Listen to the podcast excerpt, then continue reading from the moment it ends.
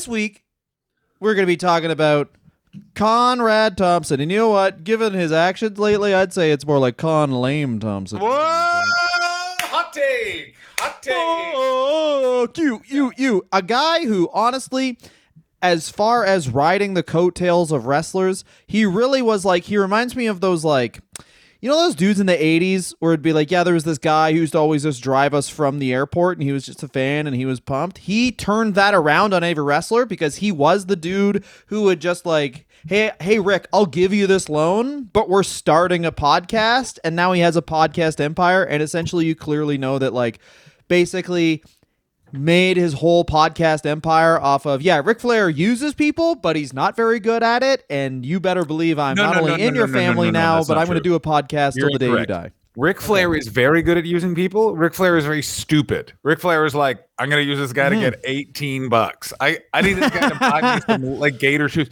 Ric Flair is a guy that uh like it's always sunny episode with uh with Roddy Piper?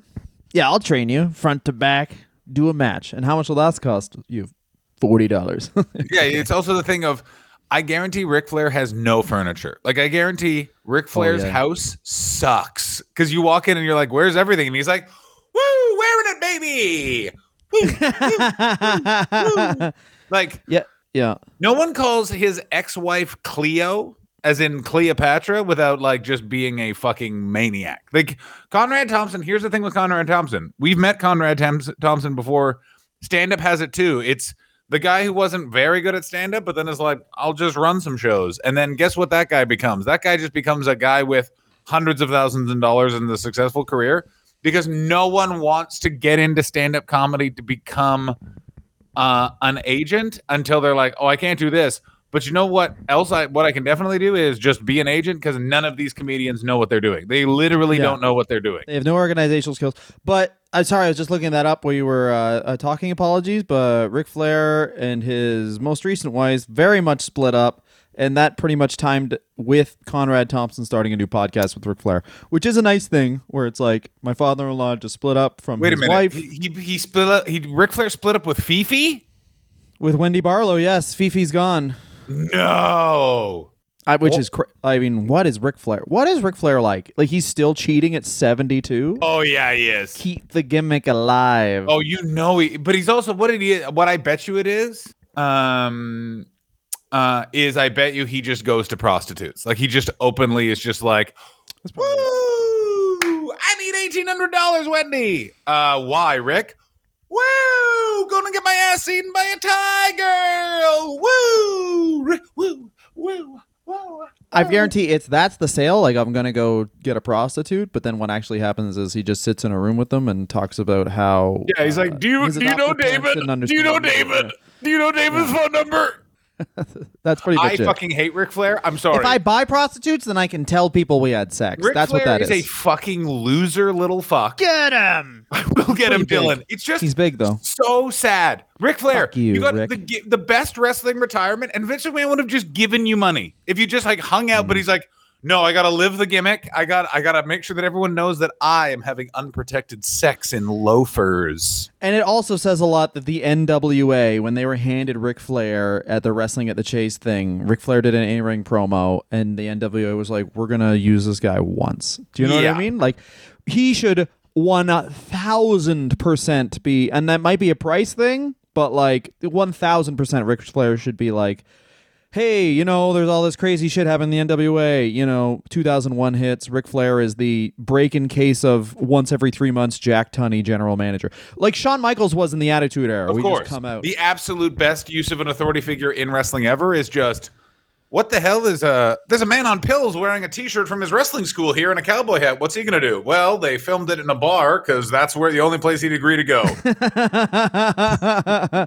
but, we should I talk about thing that- Con Lame Thompson. We're going to talk about Con Lane Thompson, but here's the thing I just want to say about Conrad Thompson is Conrad Thompson is just it's just just smart and also the most important in- person in wrestling in the last 10 years. He literally created That's a true. new industry for wrestling legends. Like without him, we wouldn't have some classic weird podcasts. For example, the Kevin Sullivan podcast, which if you guys aren't listening to, you have not realized that Kevin I Sullivan really does want to. not remember his his life.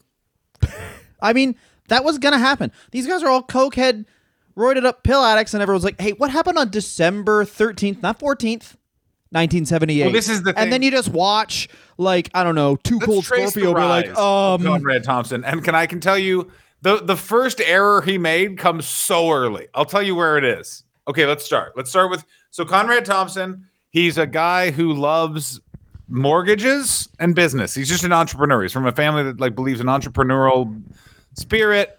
So there's a guy. uh, Sorry to cut you off, um, but there's a guy who did stand up for like eight seconds in Canada like this, and it's it's it's a level that we for sure, being you, applied to the art of stand up comedy, which was, hey, I want to learn how to do this. Who's good at it? We'll just ingest every single thing about it.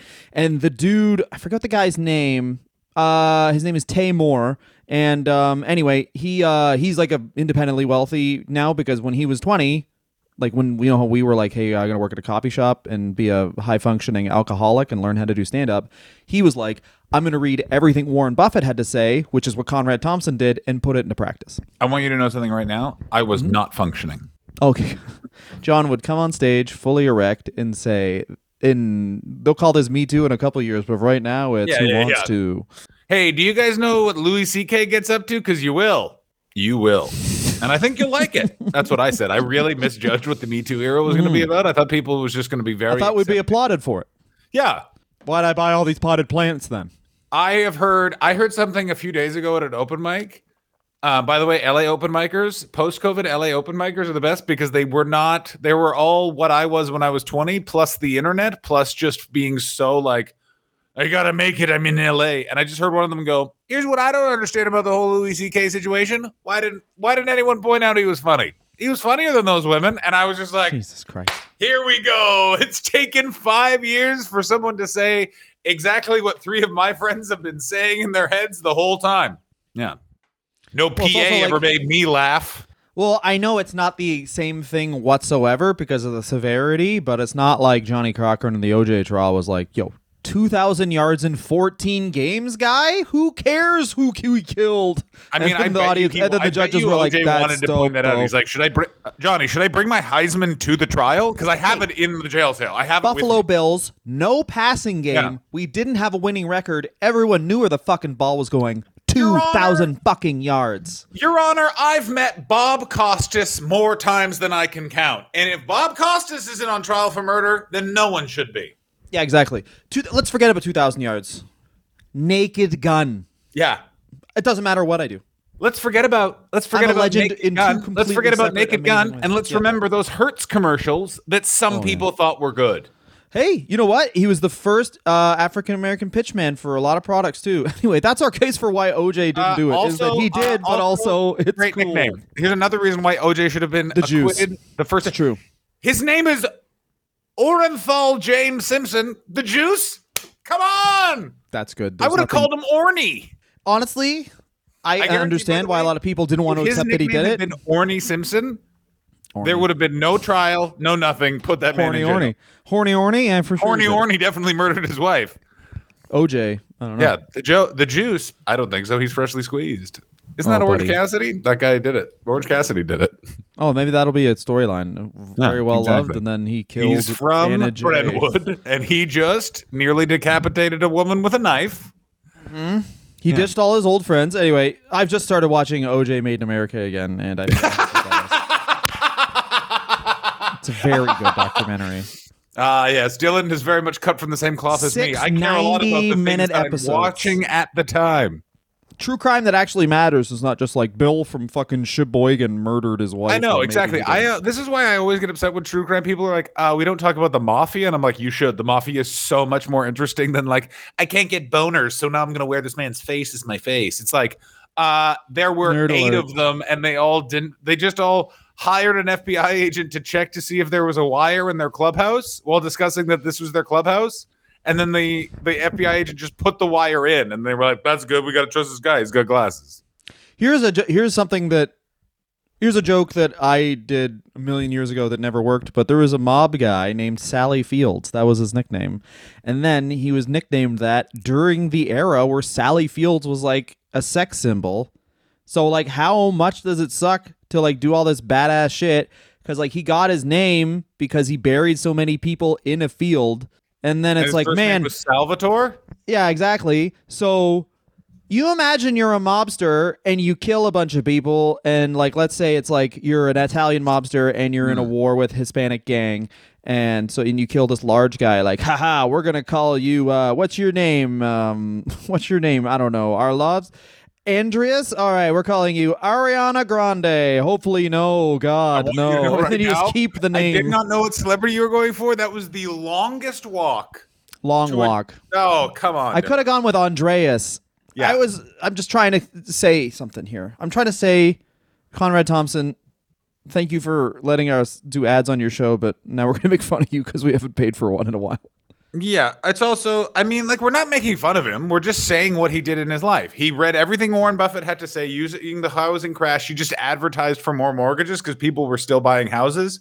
Yeah. So the Warren Buffett thing is be greedy whenever when others are fearful, which basically, housing crisis happens. No one, no one is fucking with the housing market. Obviously, Conrad Thompson spends a ton of fucking money on advertising during that time, and that's how he makes his way. And Yeah. and advertising specifically to wrestling fans for like what is it, almost ten years now, has also been a boon for his mortgage business, which I mean, is it's insane. been, it's 2016 is when, 2015, 2016 is when, uh, Well, I was ca- no, you what I was counting the uh, original Ric Flair Woo Nation podcast, which is how he got into it. Was in 2013.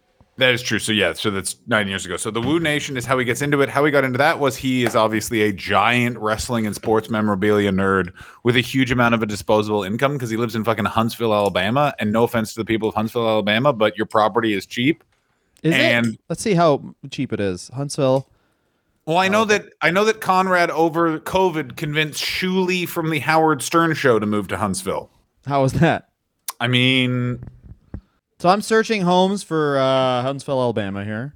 how you gonna do? Is this gonna be like your plan to move to that small town in Canada? Because you're like, I can buy a house in cash. I'm going. Uh, we can't. I can't buy a house in Huntsville. Uh, I'm looking at the houses here, and uh, I see one. Uh, I see one for 120.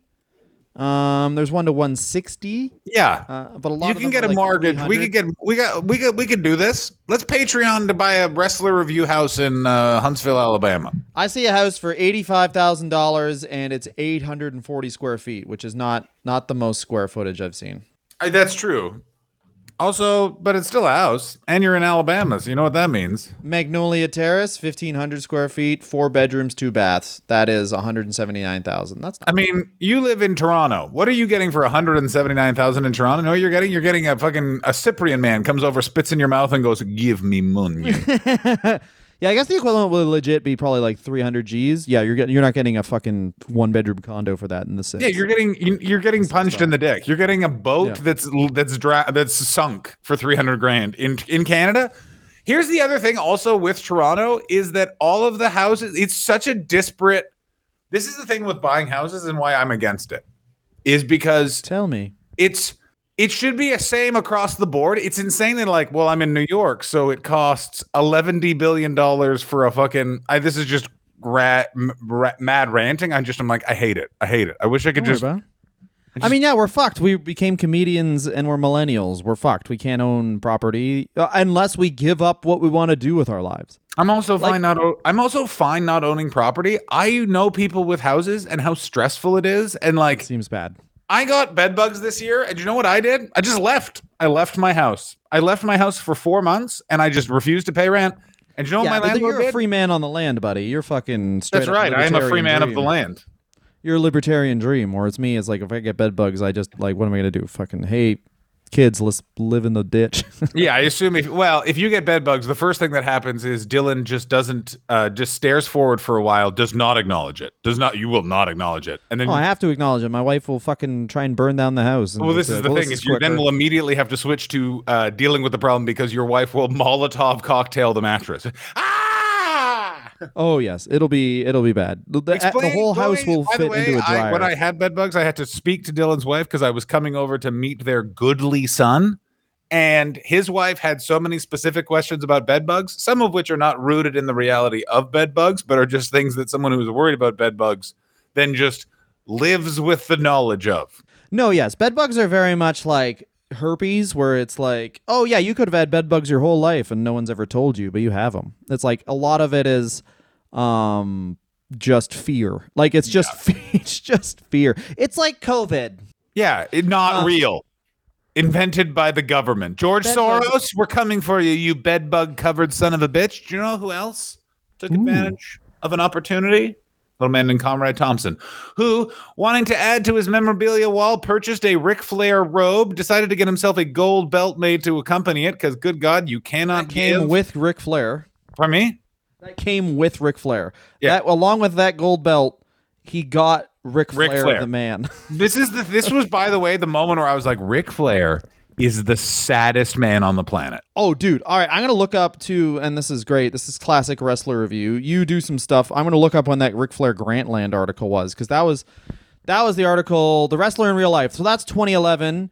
Yeah, 'cause Conrad's buying 2011 this was shit the- in 2009. So Conrad's probably one of the people who's implicated. I'm going to actually control F for Conrad Thompson in this article, but it's like, Well, no, he would be afterwards because basically what it is is Rick has burned all of his old friends yeah. and business representatives in this period of time because this is when like this like culminates in him nearly dying from drinking and this is Mhm. when Reid passes away like yeah. this is when it gets so fucking dark for Ric Flair because it's a guy who has never ever been responsible for any of his actions ever and then a bunch of things where it's like you need to actually deal with this like this Reid, is Reid Flair died in 2013. So he did not die around the time. oh my god is that true so this was oh my god i thought that This was is just so a much- guy who's living his gimmick. So yeah, so this is even so. Oh my god, it gets so much sadder after this. Wait a minute. So he Well, he lived for one thing. Here's the He one lived thing for you one should thing. Never do is if your son dies, you're not allowed to start a podcast for two years. I that's my rule. I think I think if someone was like, "I'm going to start a podcast," and they were grieving their young son, I'd probably be like, "Okay, man." I mean, I would, but I'm not releasing it. Did you ever listen Yeah, to Woo. Nation? It is.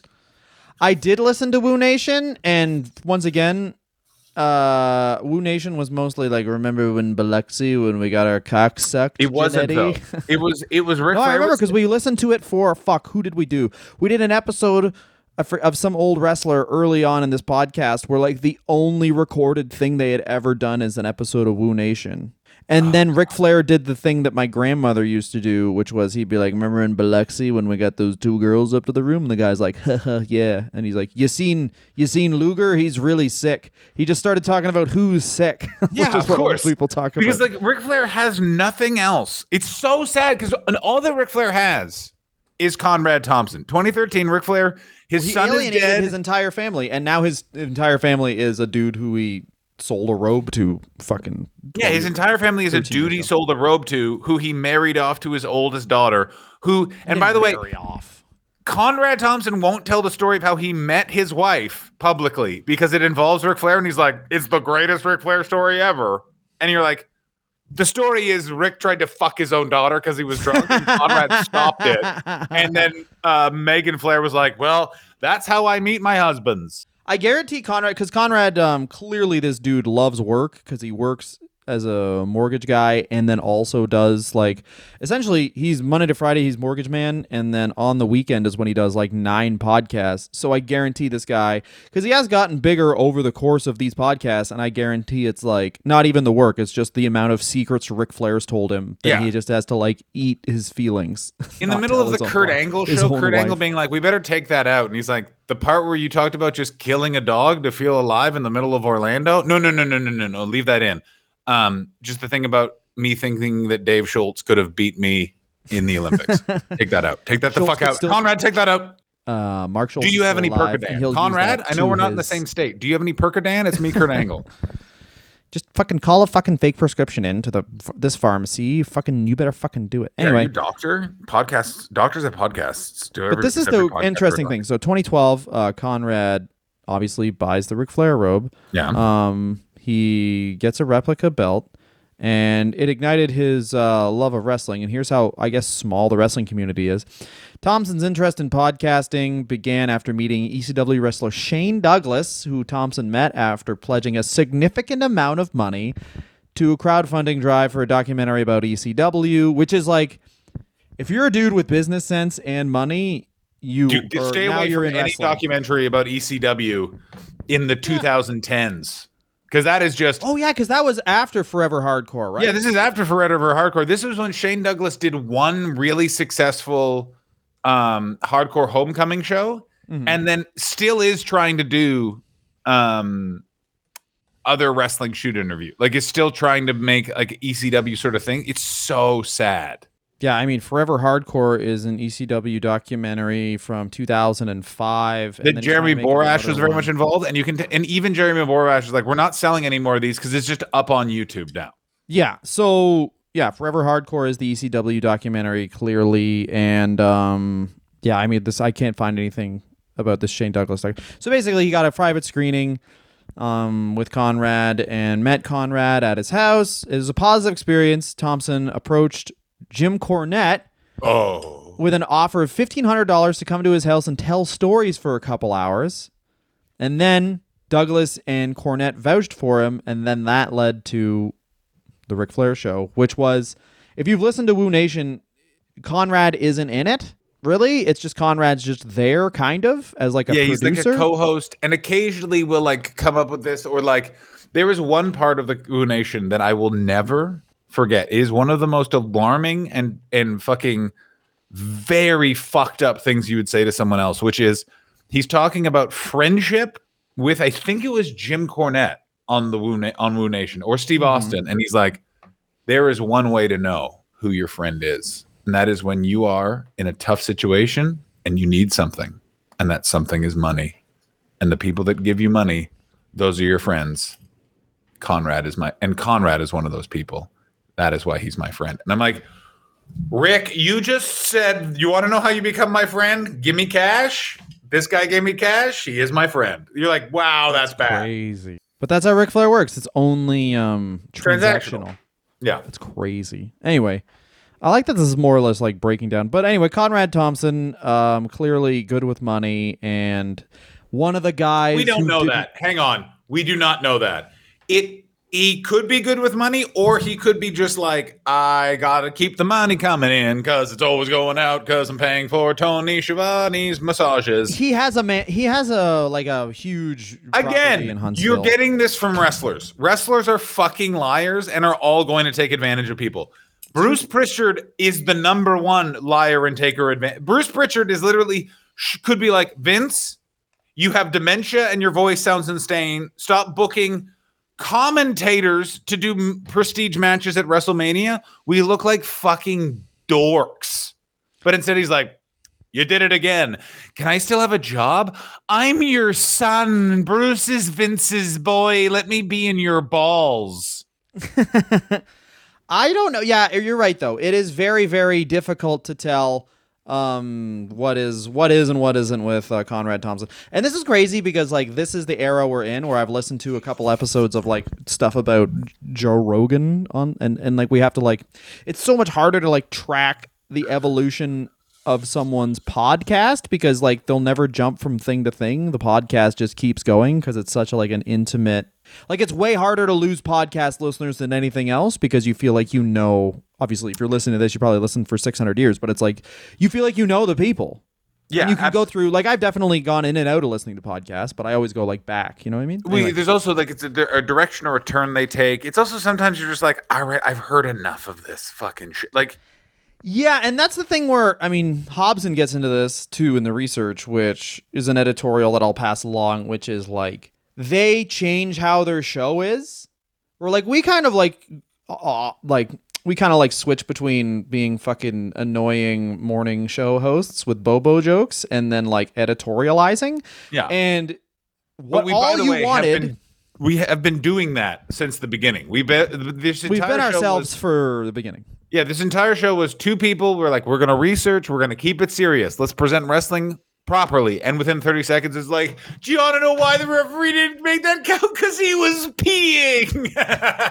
but we also don't there's very little other wrestling podcast that will be like let's actually reference that AJ Styles thinks the earth is flat. yeah, that's the other thing is Just because you respect- like every move is sick doesn't mean you like th- thinking gay people shouldn't get married is bad. Yeah, also like newsflash, Ric Flair The plane ride from hell was particularly hellish because you kept making a woman try and touch your hard dick. Mhm. So That the was- Undertaker. I would say that's the worst. The Kurt Angle and Brock Lesnar, or sorry, Brock Lesnar and Mr. Perfect wrestling around isn't as bad as, hey, I'm gonna make you touch my cock. yeah. I'm no, no, no, no. And again, I have to. Ma- it's not a soft cock. Oh. Hard cock. Which is- Conrad, let me tell you something. Woo! Shave that beard and touch my dick. Yes, sir. Not gay. Not gay if she doesn't have a beard. Woo! Ric Flair. So the first s- completely sane person, ke- keep in mind, Shane Douglas is trying to make an ECW documentary that I guarantee was just him front facing on a cell phone telling about Yeah, how he yeah, yeah. kicked the shit out of New Jack. Then he meets Jim Cornette, fi- pays fifteen hundred dollars for Jim Cornette to tell stories about how like Tracy Smothers should have actually wore extra Confederate Why flags. is why is Jim Cornette angry? If I had one day where someone was like, "Come to my house, here's fifteen hundred bucks, tell me stories," I'd be like, He's also rich. "Life's worked out." That's the other thing is it's like He's he's got nothing to lose. Jim is like- Cornette or Conrad Thompson, both. Like they're both incredibly rich. They're pretty rich guys. Like Jim Well, Jim Cornette, Cornette, like, especially, yeah. is like Jim Cornette is comes from, from, affluence. That Yeah, that character comes- is not a character. It's like he comes from affluence. He's just pissed off for some reason. yeah, he's just a spoiled guy. His wife, his mom, like really looked after him, mm-hmm. and it's also Which is the whole character. Vince McMahon, or again, Jim Cornette's dream was I'm going to be a wrestling manager, and then he took photos for a couple of years, and then lived his whole dream. So I guess that's crazy that like if you want to take wrestling photos, you're either a fucking super creep, Paul Heyman or Jim Cornette. And and but what's even better is they hate each other. What's more amazing is Conrad Thompson is the next wave of that, but within podcasting. And Conrad Thompson was smart enough because wrestling fans are kind of rats that he has cornered the market of this. So from Woo Nation, Bruce Pritchard comes on to, and they end up talking about the radicals. Ric Flair doesn't really talk, and it's uh, Bruce Pritchard and Conrad going back and forth. This leads to Bruce Pritchard starting the Something to Wrestle podcast, and the original old episodes of Something to Wrestle are truly fucking fascinating and fantastic. Can I say this though? These are silver bullets. That's what they said about shoot promos. That's what they said about the pipe bomb promo. Silver bullets are you can only do them once in a while. There was obviously going to be a point where Bruce Pritchard telling it like it fucking is about WWE back then. Like you're just going to run out of that. Like there's Yeah. only so many times you can tell it like it is. And then like the first episode's exactly what you're saying.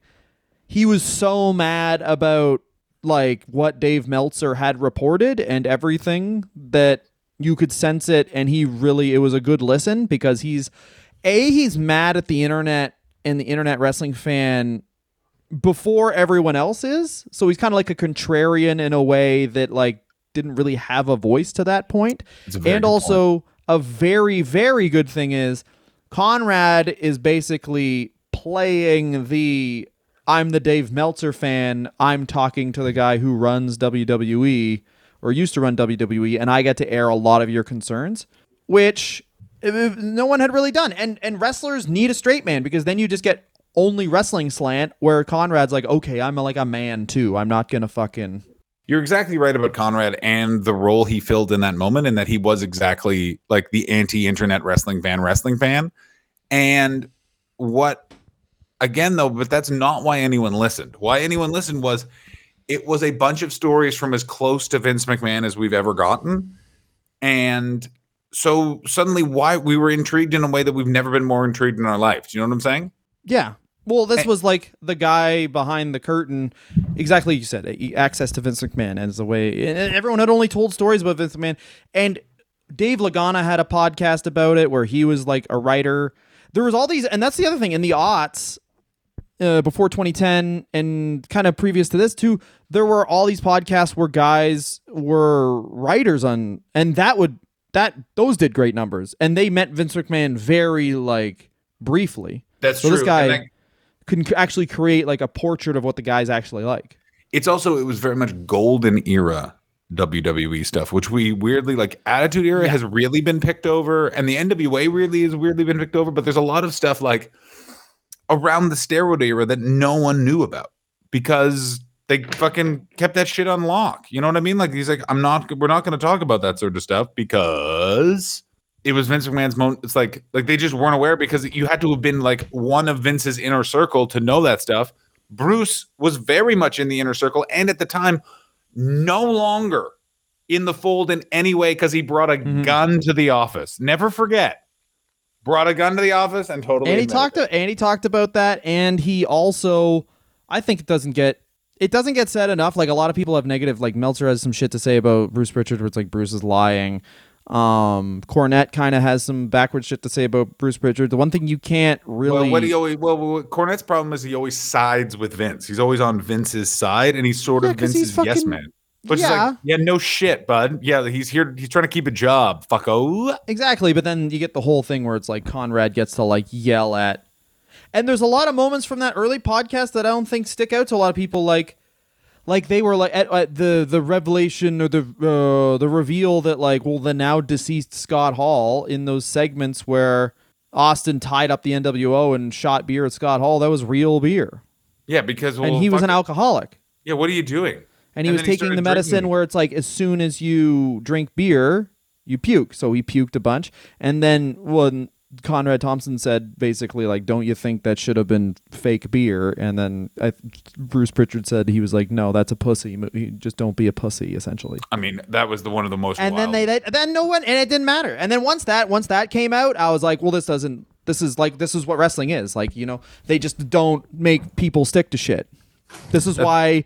This is why you can have fucking mid south, which is like J- Jim Ross rolling joints, having a good time, leading towards his divorce, and you know Ernie Ladd hanging out. But then the rest of the people are just racist pedophiles. Here's my question. Um, after the break, Mm-hmm. do you want to talk about when something to wrestle sort of stopped being really good? yes, I mean The- you can pinpoint that very easily. Yeah. The expansion of ad free, uh, the ad free shows network. You- let's talk about let's talk about all the podcasts he's done and when we think he jumped when we Exactly. And Starcast, and then we're done. yeah i mean starcast is huge all right bye bye hey guys thanks very much for donating to the patreon uh, we're trying to do a drive to get to 100 subscribers and at 100 subscribers we'll think of something to do but if you guys donate to the patreon we have $5 $10 20 or 25 if you're really crazy people that you guys can donate to. Thank you so so much for donating to Patreon. Uh, it's really made this even more worthwhile than just talking about Barry Horowitz's dick already is. I want you to know how much I love all the Patreon listeners. I was quietly reflecting on my love while Dylan was doing that. Let's be honest, great commercial. All right, so it's something to wrestle. Things are moving, things are happening. This fucking podcast was so big, it basically wipes the pod the wrestling podcast format pioneered by Colt Cabana off the fucking planet. Like it is no longer do wrestling podcast fans want to hear two wrestlers talking. They want to hear one wrestler telling all of their stories.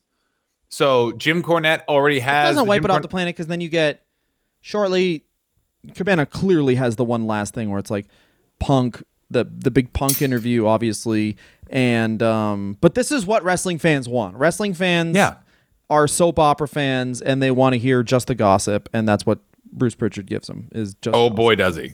He gives them so so so, so, so so much funny where he's like here's what the rumors don't say and it's kind of like yeah you're just like doing what Meltzer says too now Do you so when do you feel that something to wrestle kind of jumped the shark? Mine's a weird one. Well, that's interesting I mean it's pretty clear to me it's like when he goes back to WWE See, I disagree entirely. When I think it was was the first Starcast and when it's like all i- all out or all in and all that sort of stuff. But more importantly, it's when Tony Schiavone gets his show.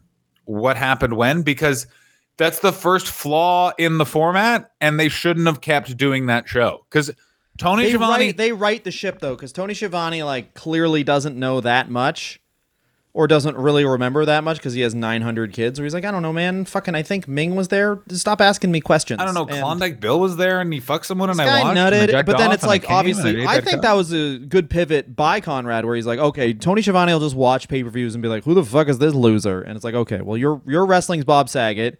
I it, and now he's just like digging for like everyone's tr- and then everyone this is the thing about wrestling. This is the thing about anything entertainment everyone just started trying to do what Bruce Prichard did immediately so then that format was gonna be Oh my god, it was so. But it was just one of those things. But again, it, what it should have been if it was just he had just stuck to Jr.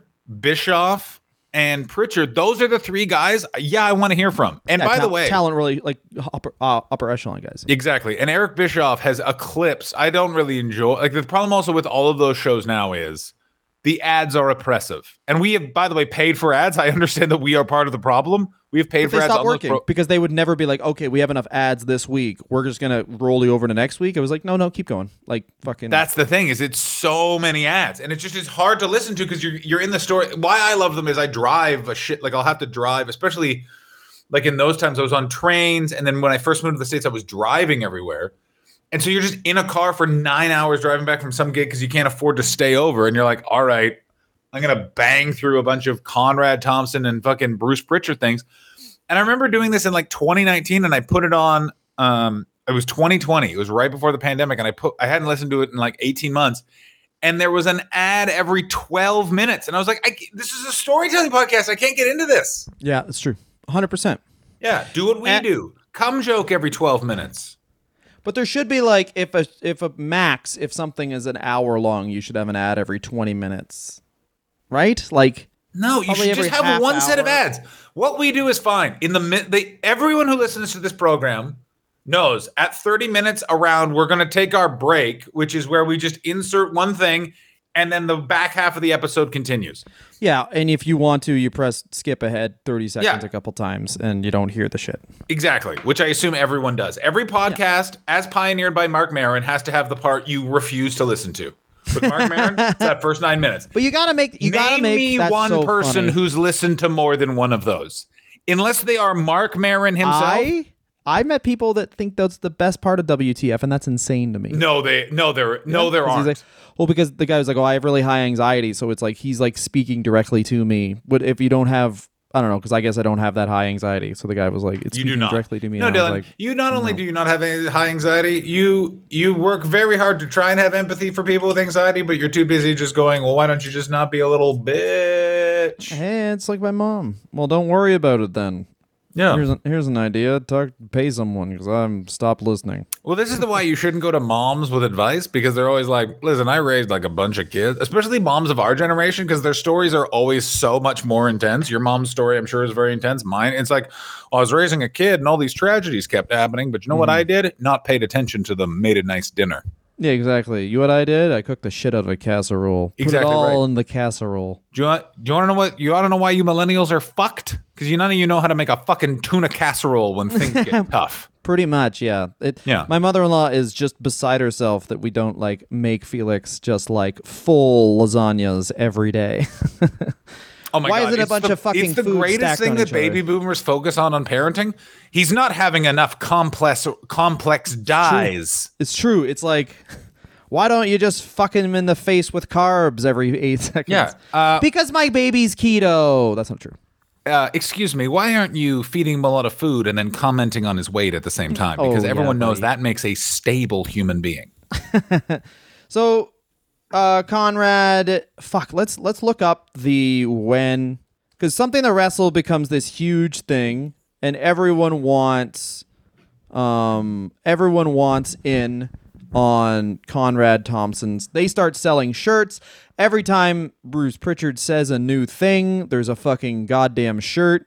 You know, basic- yeah, I had to, like, up stop- their own ass with like how funny they are. Um, I had to stop listening to it at a certain point because all of my impressions of wrestling people were just Bruce Prichard's impressions of wrestling people, and I was like, "We're not doing this."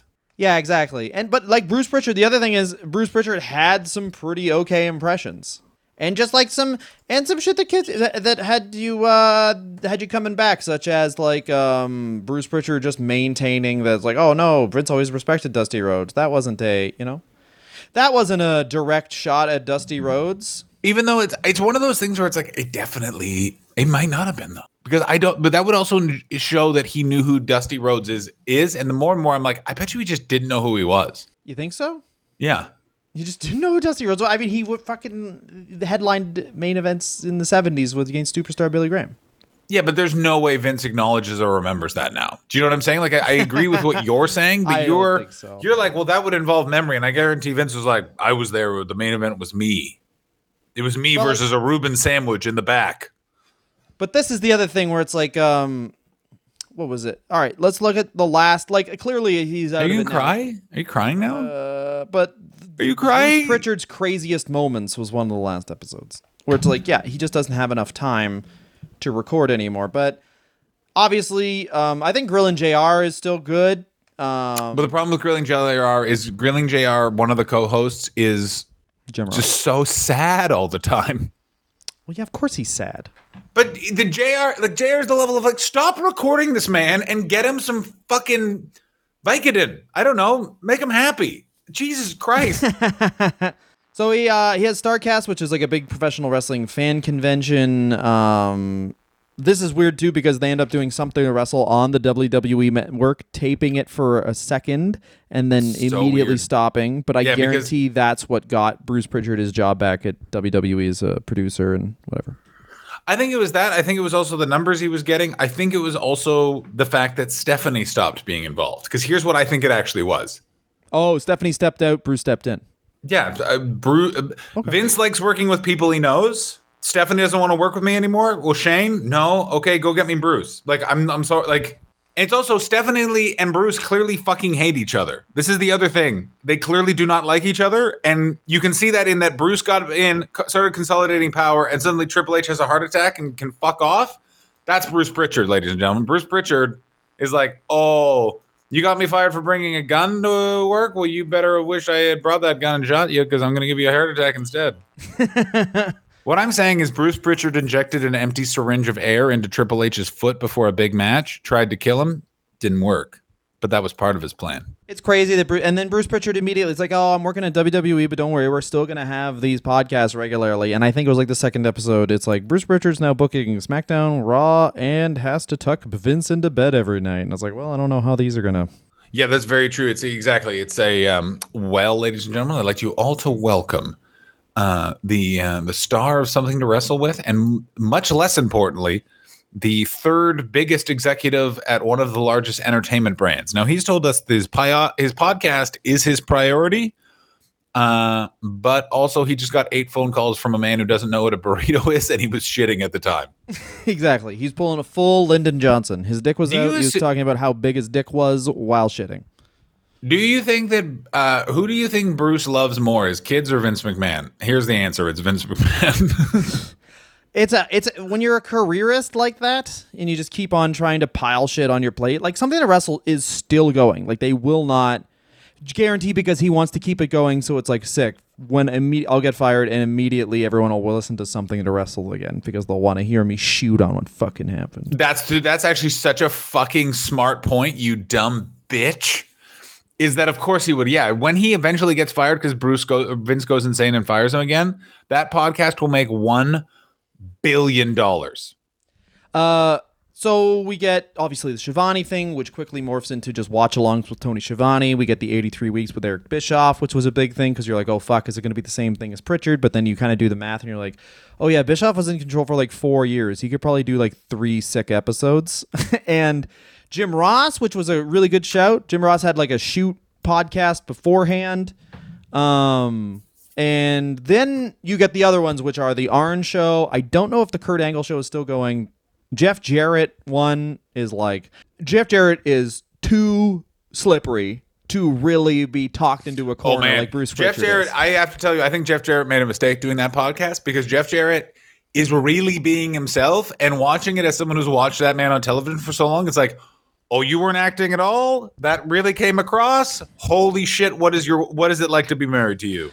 Well, his dad is Jerry Jarrett, and I think that I bears- understand that, but I got news for you. Seeing Jeff on that podcast makes me be like, I gotta tell you, Jerry Jarrett was right not to talk to this guy. Like, and I like, you know what I mean? They're like, this guy's a fucking. Ski- you know what he had? He has real comedian who started a show at a lounge in a weird part of Toronto in 2011. Do you know what I'm talking about, Dylan? Do you know exactly mm. like the kind of guy who's like, buddy, this one's gonna be free. Next one, we're all getting a thousand bucks. And you see Yeah, that girl yeah, over there? She's gonna suck our dicks and give us Jamaican patties. And you're like, none of that's gonna happen, man. But somehow you've convinced a guy named Matt that it is. That that's exactly how he comes across. Oh yeah, he just gets everyone to work for as much.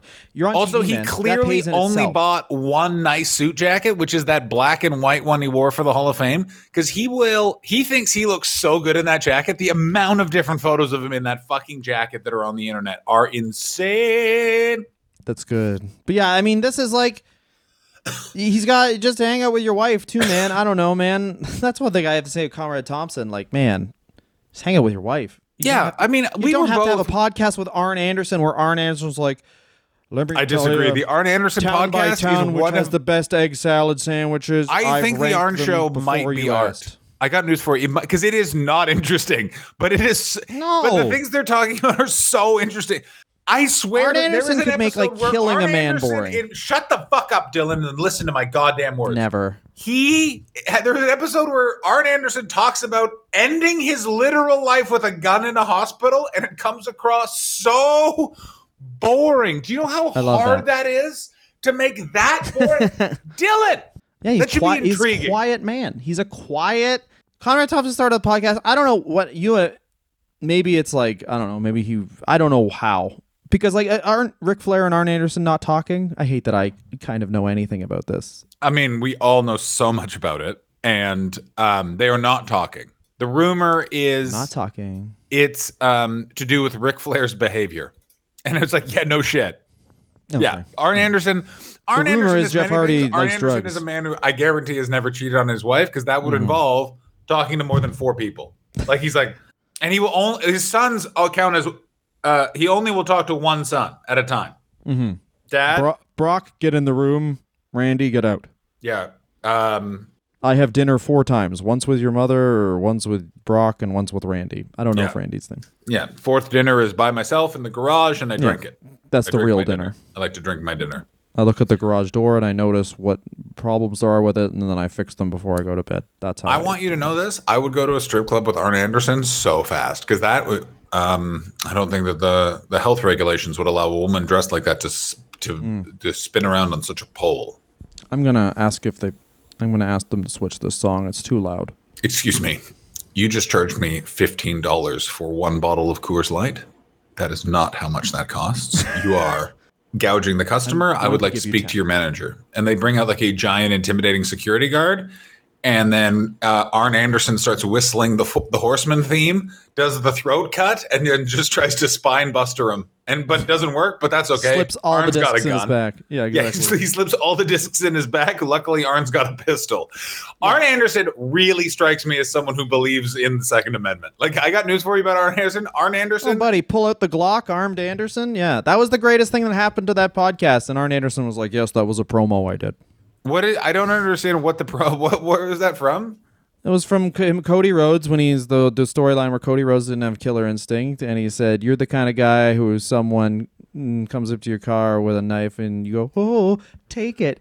I'm the kind of guy where I some guy comes up to my car, I pull out the Glock, put it to his head, and spray his brains all over the pavement. And then God bless as soon as he man. went, as soon as he went, pull out the Glock, everyone lost their mind. And this is like, imagine I don't know how to compare it because it was like first wave everyone hating John Cena hatred and as soon Arn said pull out the Glock every every everyone watching that show no matter how out of shape they were took their shirt off and, and I would do anything for you sir Yeah, like Arn Anderson kill them- Trump. Mega has a new king, and he. but that's one of the fucking enforcer. AEW's missed a couple shots and like not major ones but like just through like you can see they have tunnel vision in certain ways that they like book Yeah. things they're not really malleable or like everyone talks about the day of storylines with WWE and there is an advantage to that but when you map everything out ahead of time like AEW clearly does it's like Malakai Black could have been a super face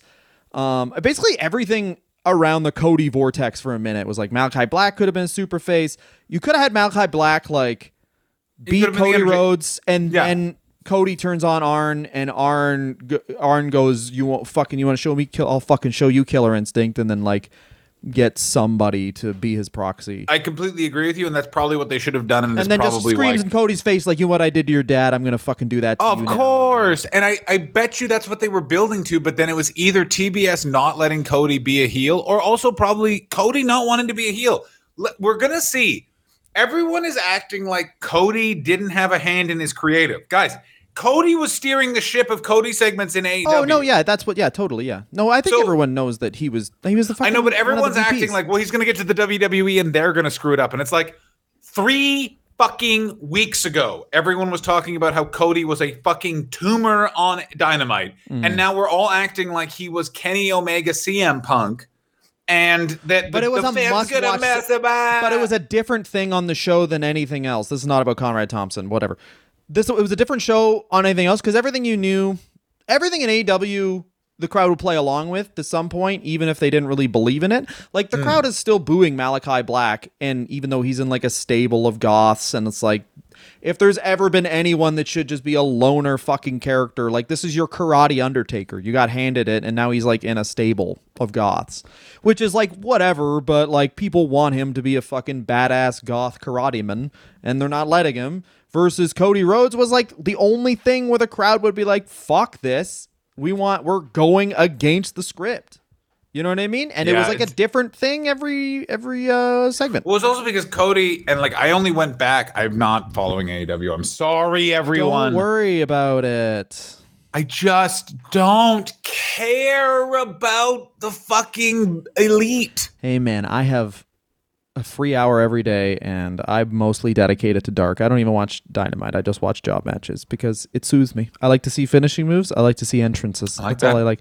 I like there was that. a guy, I I don't like know. that for you. I don't know how this slipped through, but on Dark this week, I'm not making this up. There was a guy who I was like, this must be like a who could win this match, but it was supposed to be this guy's debut. And he came out to the theme song for the show. And I was like, I've never ah. seen a guy debut worse than That is awful. Imagine a guy who's like, this is his big fucking. And he was dope. I forget what his name is, but he, he looked like he sold hockey cards at a flea market. Like That's he did so not funny. look good. Please, this guy, it's his big opportunity. Please welcome. Do we have a theme song for him? Yeah, theme song to this show. Mm-hmm. Because fuck that guy. What's his uh what's his gear? It says ignore this all over his Yeah, yeah, body. yeah. His gear actually is advertising a Tim Hortons franchise. Yeah, he's only advertising regional coffee chains. yeah, exactly. Uh, yeah, he's advertising for the coffee time at St. Clair and Mm-hmm. oh, oh, that Irish whip. I can't see the cross street. I can't see the cross street. Two for one Lansdowne. pizza tattoo on his back. Yeah, yeah, yeah. Uh, oh my God, he's still sponsored by Golden Palace. This is crazy. Let's talk about Starcast and then let's fucking kick this cunt in the pussy. But Starcast was uh that was pretty transformative. It was very transformative in that it gave me the opportunity to watch Bret Hart bully Tom Magee and then make fun of someone who had the tape of that match. I have attended Yeah, a that was the unveiling of the Bret Hart fucking Tom. I was there. I was fucking there, baby. I was fucking there. And I will say this about that. Couple of things. One, Bret Hart is just whenever I talk about not liking Canada, Bret Hart is everything I don't like about Canada. Why are you complaining? Um some people were mean to me once, and now I got a lot of money and I keep cheating on my wives, but those people shouldn't have been mean to me. It's like, fuck you, Bret, you fucking wang. And now in the AEW, I don't know all that was really really cool uh it, re- it was the best version of a fan convention i've ever been to they really really appealed to the internet old school fans of it all i watched tully and magnum have a big chat about their match their like united states title match inside of a cage that was actually really really interesting. And tully mm-hmm. comes across exactly the way you thought he would and magnum ta is exactly who you think he is.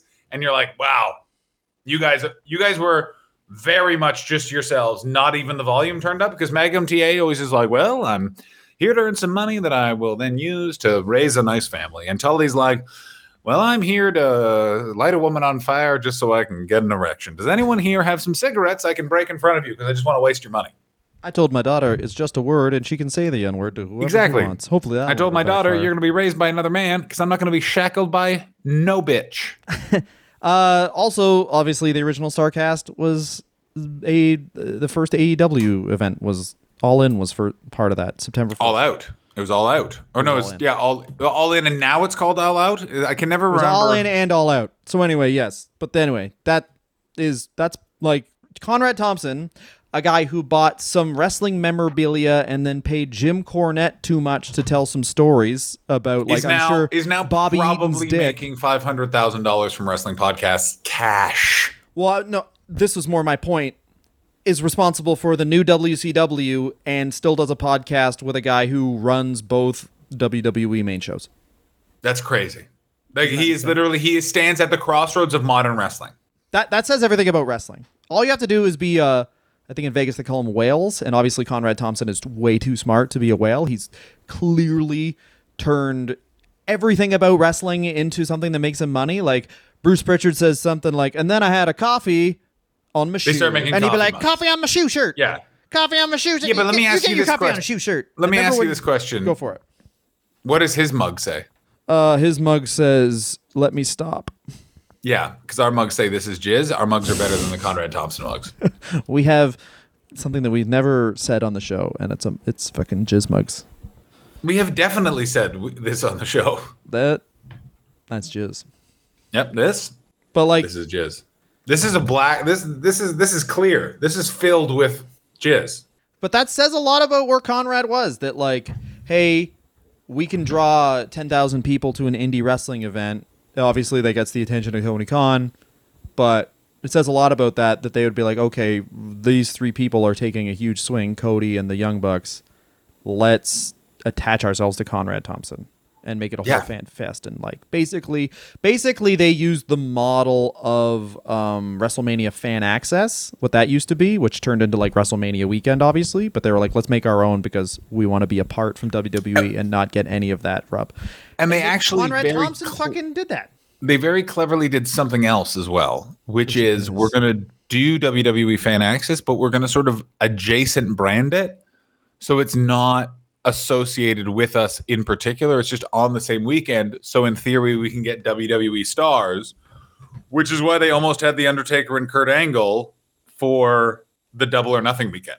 yeah Which is Conrad Thompson being such a smart businessman of being like, no, I'm not associated with them. I'm associated with me.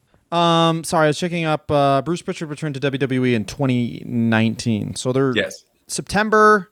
So that's September 2018, and um, he returned to WWE um, in 2019. I'm trying to find an exact date. That's why the jumping the shark is 2017. Is it's when um what happened when starts because it's just like come on. Yeah, and it's a really interesting thing. Like I understand putting filling your plate and like kind of like not thinking like oh fuck I should do other things, but like I mean maybe he's like maybe the mortgage thing's self running. I don't know. But anyway, the guy's were the guy Conrad Thompson for whatever you want to say. Of course, he's diluted his thing because like it's not about the art of podcasting to him. Which why would it be? I guess if you're looking from that perspective, it's just about fucking making a ton of money, which he does because he has 95 different fucking shows. And like, I'm gonna try. Or how? What is it? Ad free shows is their thing. Do they still sell T-shirts? Conrad Thompson T-shirts. If they do, And do, like, it was so motivating for me. Where it's like not motivating, but it's like I've always like, if you want, if you do stand up comedy, another thing you can do to gain a bunch of money is just sell silly T-shirts at the end. And I've always been like, what the fuck would I put on a T-shirt or something though? And thought of it and then not done anything with it because it's like a pain in the ass to lug around to shows and whatever else. But then literally Conrad Thompson just putting like whatever the fuck on a shirt and then selling it. I've been thinking about just putting stand or uh, putting stand up comedy on a T-shirt, and then I was also thinking of putting the name John just on a black T-shirt in white letters. That's sick. Thompson T sweatproof. That's fairly funny. Pro Wrestling Tees has a I hate Conrad Thompson shirt. Merch Which he's definitely selling. He's definitely selling those. they have 69 different Eric Bischoff shirts. 69. Do you guys want to get no? Why? Do you guys want to get a nobody gives a shit shirt from the Eric Bischoff show? I'm proud I don't get it. This is just the Conrad equals ratings. Sure, why not? I hate Conrad Thompson is a 83 Conrad. week shirt. Too fat for a Lamborghini. Peripheral media. Like they just sell anything. Good for them. Anyway, reading off fucking Google is the last thing you guys want to hear. What's the best thing about Conrad Thompson? What's the worst thing? He gave us something to wrestle with the early years. The worst thing about it is he's going to die in front of a trophy chest with replica belts talking to Kurt Angle's wife. We're Who do you starting our new has an eye podcast. Wrestling with Addiction, starring Kurt Angle's wife, new wife Jeannie. She Mm-hmm. is sobbing, and Kurt cannot be found. I'll tell you this: there's one Conrad Thompson silver bullet that I think we all want to see, which is when Cody Rhodes essentially or inevitably gets out of um, AEW or sorry WWE. That shoot interview, that podcast will be a good six months. Oh boy, But I then they have to goes- preload T-shirts because you. hard on the Young Bucks. He's a very he's a business business business boy. I don't know, it, but that Yes, but that's like an but know what he also is? Is he someone that goes, uh, "I need this podcast to make money quick." I was a, Mm-hmm. I was the face of the Go Big Show, and now I'm the face of Go Home Now. Um, so I better hot take it up, and I guarantee he's gonna. He has hot- two TV shows on the network of the company that he just left. yeah, but I don't think sure he's staying on those TV shows. There's no way he's staying. He's on staying on Go Big Show. It- no, but has that been announced? Fuck Yes. face. Oh, well then, never mind. I'll shut up Yeah. then. But like, obviously, why wouldn't WWE want that? Where it's like we fucking punked you off, bitch. But like, yeah, I think the best thing about Conrad Thompson, Conrad Thompson changed podcasting and changed wrestling, which is insane. Yeah, but that's the thing that the people that change the Conrad Thompson is like mortgage- the good Joe um, Rogan. I, yeah, that sounds because he's like, is he a bit shifty? Of course, Of he's course. entertainment. Why not? But like, help making sure what people think is the greatest wrestler of all time. Certainly, a guy who's in the top four, no matter who who you are and what you think. We're talking about Jeff Doesn't- Jarrett, right? Jeff Jarrett doesn't die poor and alone is its own good thing. And he got a I wife mean- out of it. He really he came out of wrestling better than any wrestler ever has. Yeah, I've never heard anyone do this well out of wrestling. I'm also going to say this about Ric Flair. It's like him, Uh, Steve Austin, and The Rock. I'm fine Vince if Ric Flair never let wrestling- alone. I'm fine with it. Fine with that? Okay. Yeah. Don't try and steal Macho Man's wife, fucko. This in is that what real fucking happens. story. Also, he'll be in our tournament of terrible people Oh, that no Conrad talks Thompson or Ric. Flair? Ric Flair. Yeah, of course. Conrad seems like he will maybe have a Ted DiBiase story where it's like he embezzled a bunch of money from a charity, but I I mean, the Ted Conrad's DiBiase never story stepped out of funnier. line. Uh, it was Ted DiBiase's son who did it. Oh, and Ted DiBiase as well. Oh, I didn't realize. The last time I Ted checked it, DiBiase Jr. stole more money than his dad did, but his dad did steal money from a welfare fund attached to a church. Yes, good, good. well, he truly is the million dollar man. That Money, yeah, he's money. living the gimmick. I mean, you're playing. If you're the prosecutor, you're playing that song. Like before we begin, I would just like to play Mr. DiBiase's favorite song. money, money, This is- money, money, money. There is no way. Cling, doom, doom. And then him. Everyone's got a price. Oh no, Ted. Oh no. Do you think the the prosecutor was like. "Wait, Rick Rude and Mr. Perfect are dead"? Okay, well, he is the only suspect then. Like, this- Yeah, all, exactly. all the other bad guys are actually dead.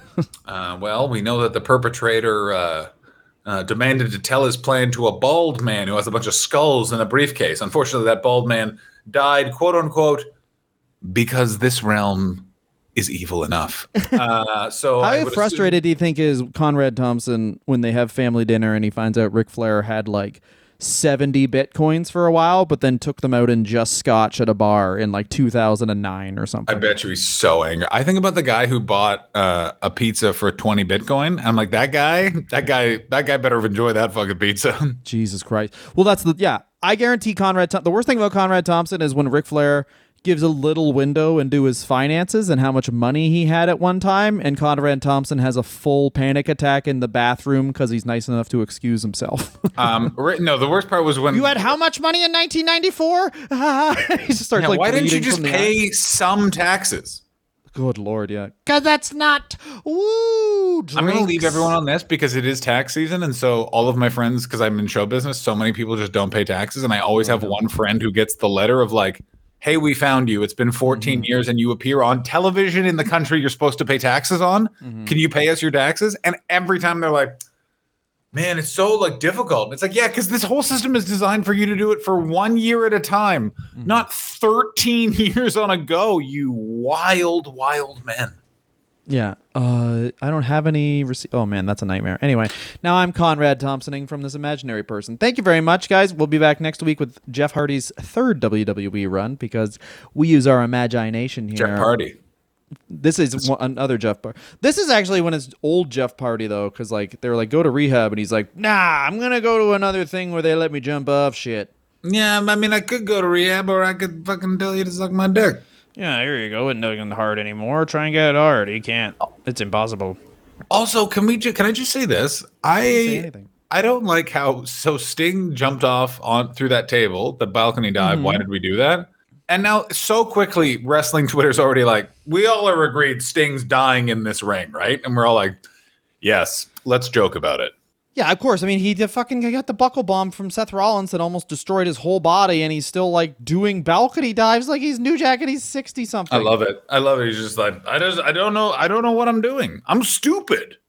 you get into wrestling because you're a bodybuilder and there's nothing else to do and then you flash forward 40 years and you're literally trading your golden years for let's get I mean, I don't feel that bad. Let's for get some Sting. neck He has beards. so much money. Sting has been on television. and he's a christian and he doesn't drink and he loves to fucking work the lats and the traps so good for Oh, him. he certainly does. That guy know, and he know what he knows how to do. He knows how to whisper into Darby Allin's ear. Where I'm like, he didn't say anything, but it looked like he did. darby don't tell her you'll kill yourself if she doesn't suck you off Stop, Darby. darby Stop. you're gonna delete twitter trust me Darby. Everyone knows you're the Crystal Lee of AEW, and for fuck's sake, I would like to be able to pay. Darby don't do that promo where you endorse florida's politics Yeah, exactly, Darby. Let's not do your uh, your angle known as I'm Ron DeSantis, and everyone else is trans people. all right that is it now bye bye thank you follow us on twitter instagram Sting Whisper review, or review all the time Sting whispered in people's ears. Let's go with Uncensored 97. Sting whispering in Scott Hall's ear. One day you're going to break your hip and have three heart attacks. I'm the one that did it, Scott. I'm gonna, you're gonna job to me. Goodbye.